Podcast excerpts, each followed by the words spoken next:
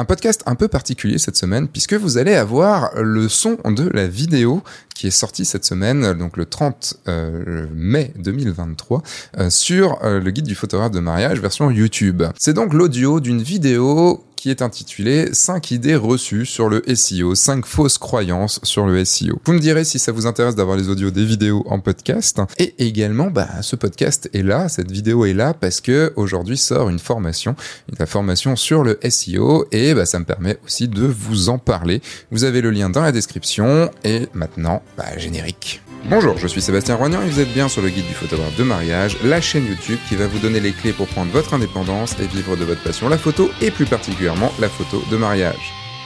Normalement, j'ai pas à vous le dire, le SEO, c'est quelque chose de très important dans notre activité de photographe de mariage, de photographe professionnel. Qu'est-ce que c'est le SEO très rapidement? C'est le fait d'être bien placé, enfin avoir une stratégie SEO, c'est le fait d'être bien placé sur des recherches, essentiellement Google, hein, puisque c'est ce qui est utilisé à plus de 93% en France. Parce que oui, il y a une petite blague qui se fait chez les spécialistes du SEO, c'est quel est le meilleur endroit pour cacher un corps? Et eh ben c'est en page 2 de Google. Ce qui veut tout dire quand même sur le fait que si on n'est pas en première page, eh bien, du coup, ça peut être compliqué d'être vu. Et le fait que le moteur de recherche Google ait beaucoup, beaucoup, beaucoup évolué depuis que ça existe, donc depuis pas mal de temps. Je viens de faire la recherche, je savais pas, 23 ans, juin 2000. Et donc, il y a plein de fausses croyances maintenant, des choses qui pouvaient marcher avant et qui ne marchent plus maintenant, des choses qui n'ont juste jamais marché, des choses que vous croyez peut-être. Première fausse croyance. Et pour ça, bah, on va parler du fameux taux de rebond. On en entend partout parler du taux de rebond. Énormément de gens le pensent, et moi-même, je le pensais encore il y a pas très longtemps. Si on a un mauvais taux de rebond, on sera mal placé dans Google. Bon, le taux de rebond, c'est quoi d'abord? Bah, C'est le fait que quelqu'un arrive sur votre site et reparte quasiment aussitôt en dessous 40 secondes. En gros, s'il reste moins de 40 secondes, il va dans le taux de rebond. Donc si vous avez un taux de rebond assez fort, euh, genre 70%, on dit que c'est pas bon, puisque ça veut dire que 70% des gens repartent tout de suite. Mais en fait, non, pas du tout. Parce que Google a très bien compris que bah, le taux de rebond ne veut pas dire grand-chose. Si par exemple, vous cherchez juste, comme moi là à l'instant, la date de naissance de Google, j'ai pas besoin de rester plus de 40 secondes sur une page pour juste lire une date. Et pourtant, j'ai eu ma réponse, donc ma recherche a été bonne. Pour nous, c'est un petit peu différent en tant que photographe de mariage. Pourquoi? Parce que bah, si quelqu'un reste moins de 40 secondes sur notre site, c'est que très logiquement, on le verra jamais en tant que client. Donc en effet, nous, il faut que notre taux de rebond soit le plus bas possible. Ça veut dire que les gens s'intéressent à notre site et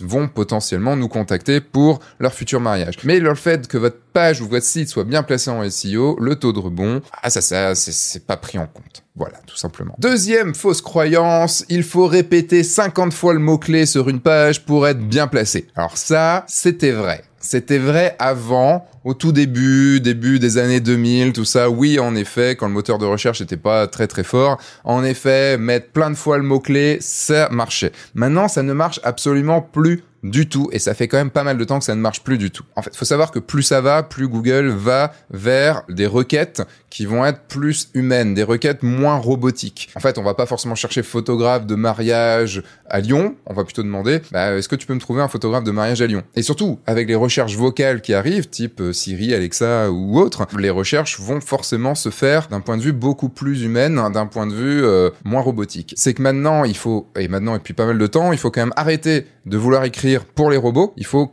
plutôt écrire pour les clients qui arrivent sur votre site, pour les gens qui vont arriver sur votre site. L'expérience utilisateur est très très importante. Et Google a même développé un plugin qui s'appelle Google Page Experience. En fait, c'est un plugin qui permet, qui regarde l'expérience utilisateur sur votre site et ça, pour lui, ça aura un impact sur votre positionnement dans les moteurs de recherche. Donc de ce côté-là, mon conseil, c'est écrivez pour les humains en plaçant un champ sémantique évidemment autour du mot-clé que vous voulez euh, travailler, mais ne blindez pas de photographe de mariage plein de fois sur votre site, ça ne sert à rien. Préférez le champ sémantique autour, robe de mariée, photographe, cérémonie, alliance, enfin, vous voyez, tout, ce genre de choses. Et petit truc en plus dans cette fausse croyance, mettre le mot-clé, plein de mots-clés dans votre URL, vous savez, genre sébastienroignan.com slash photographe, mariage, lion, reportage, euh, famille, tout ça, ça sert à rien, en fait. Au pire, mettez un mot-clé, mais euh, c'est très, très, très, très, très, très, très, très, très minime, et ça fait des adresses à la con, des URL à la con, et que les gens savent même pas taper au final. Et une dernière chose, vous savez, la balise meta keywords. Pour ceux qui sont un peu plus, euh, qui ont connu un peu le SEO avant, on blindait en fait cet endroit-là de, de mots-clés. En fait, c'est quelque chose qui n'est pas vu, qui n'est vu que par Google.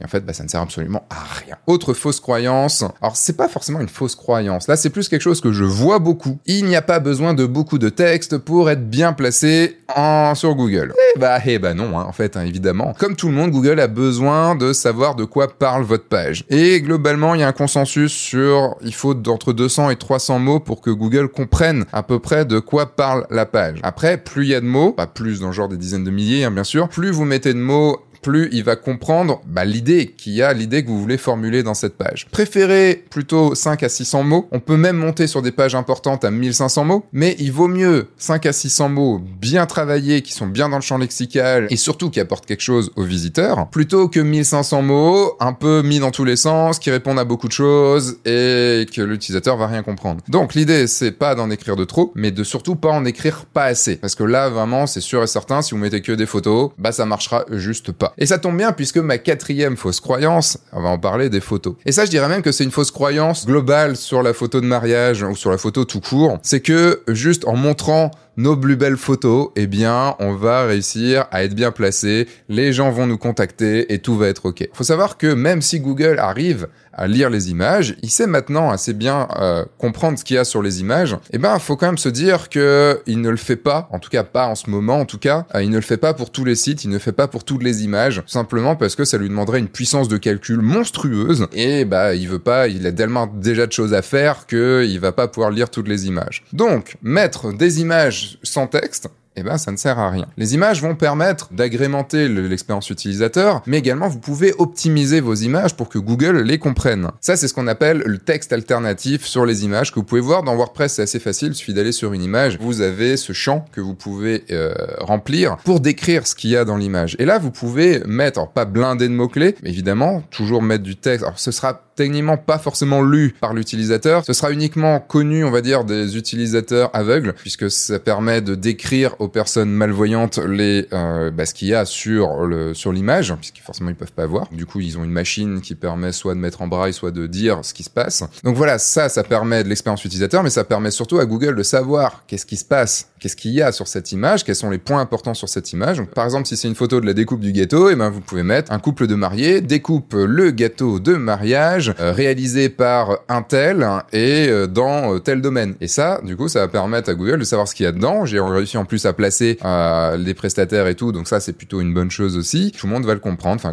En tout cas, Google va le comprendre et pouvoir le placer dans Google Images également. Et il y a une expérience assez rigolote que que Grégory Verdier, donc que vous avez entendu dans le podcast qui est sorti la semaine dernière, une expérience qui a été faite par le site Baume Référencement, qui est assez drôle puisque si vous cherchez pizza aux anchois euh, sur Google, il y a un moment, alors plus tout à fait tout en haut, mais vous allez arriver très vite sur une photo d'Adriana Carambeu. On se peut se demander ce qu'une photo d'Adriana Carambeu fait sur le terme pizza aux anchois. Eh bien, je vous invite à cliquer dessus et à lire la page. Ça va être assez euh, explicatif sur pourquoi cette photo-là se retrouve. C'est une expérience que le mec a faite, c'est il y a longtemps en plus, parce que ça date de 2011, le, et la photo est encore là, est encore référencée quand même. Et oui, donc il y a une photo pizza aux anchois avec Adriana Carambeu. Il n'y a pas du tout de pizza aux anchois sur la photo, mais tout le champ lexical, tout le travail de référencement qu'il a fait sur sa page a permis de refaire remonter cette image dans Google Images. Donc vous voyez que Google n'analyse absolument pas les images pour son moteur de recherche, pour d'autres choses oui, mais pas pour son moteur de recherche, donc c'est QFD. Donc au final, bah, optimisez vos images, mettez bien le texte alternatif et faites aussi en sorte d'avoir des images qui soient pas trop lourdes, qui soient plutôt bien pour l'expérience utilisateur, pas besoin de mettre des trop grosses résolutions si euh, bah, l'image est affichée en petit. Et également, euh, vous pouvez maintenant utiliser le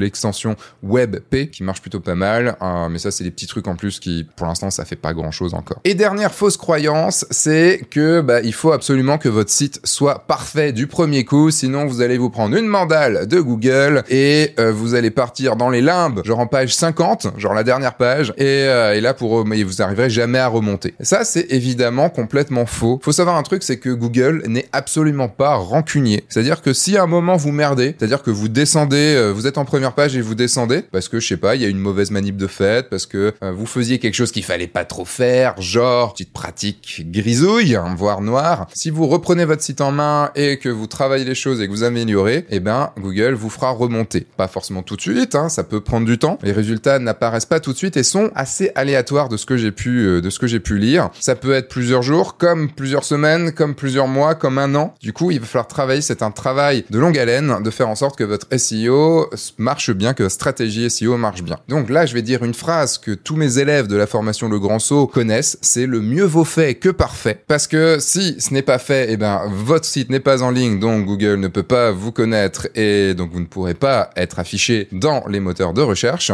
Et de toute façon, ce ne sera jamais parfait puisqu'il faudra toujours s'adapter, il faudra toujours mettre des nouvelles choses. Faites en sorte déjà de mettre votre site en ligne. Vous allez pouvoir le retravailler ensuite, le retravailler bien comme il faut, retravailler vos mots-clés, retravailler vos textes, mettre les balises de texte alternatifs sur les pages et vous allez pouvoir voir le résultat qui arrive au fur et à mesure. Nous, par exemple, sur le site du guide du photographe de mariage, on fait un travail depuis euh, à peu près 2020, milieu 2021. Ça fait quand même pas mal de temps. Ça va bientôt faire deux ans qu'on travaille dessus et on, se, on a eu des résultats au bout de trois mois, quelque chose comme ça. Mais on continue, on continue et les résultats sont de mieux en mieux et c'est une stratégie au long terme. Et ça tombe bien puisque j'avais absolument prévu cette transition. Nous sommes le mardi 30 mai 2023. Et juste aujourd'hui, il y a une formation qui sort, une formation sur le SEO. Ah ouais, bah oui, forcément, je sors une vidéo dessus. Une formation que je n'ai pas faite moi, puisque je elle a été faite par Grégory Verdier, qui est photographe de mariage et qui est un référenceur aussi, qui est un spécialiste référenceur SEO, et qui du coup a tout simplifié en trois heures de formation. Il veut tout simplifier pour pouvoir comprendre les bases du SEO, comprendre ce qu'il faut faire, comment écrire, comment faire son site, comment chercher les mots-clés, comment sélectionner les mots-clés sur lesquels travailler, comment analyser les résultats, comment comprendre si ça va, si ça va pas, si ça va pas, qu'est-ce qu'il faut faire. Tout ça en trois heures, en version, bah, même si vous ne savez absolument rien au SEO, eh ben, vous comprendrez ce qui est dit dedans. Et là, en plus, là, on lance le 30 mai. Bon, évidemment, elle sera disponible plus tard,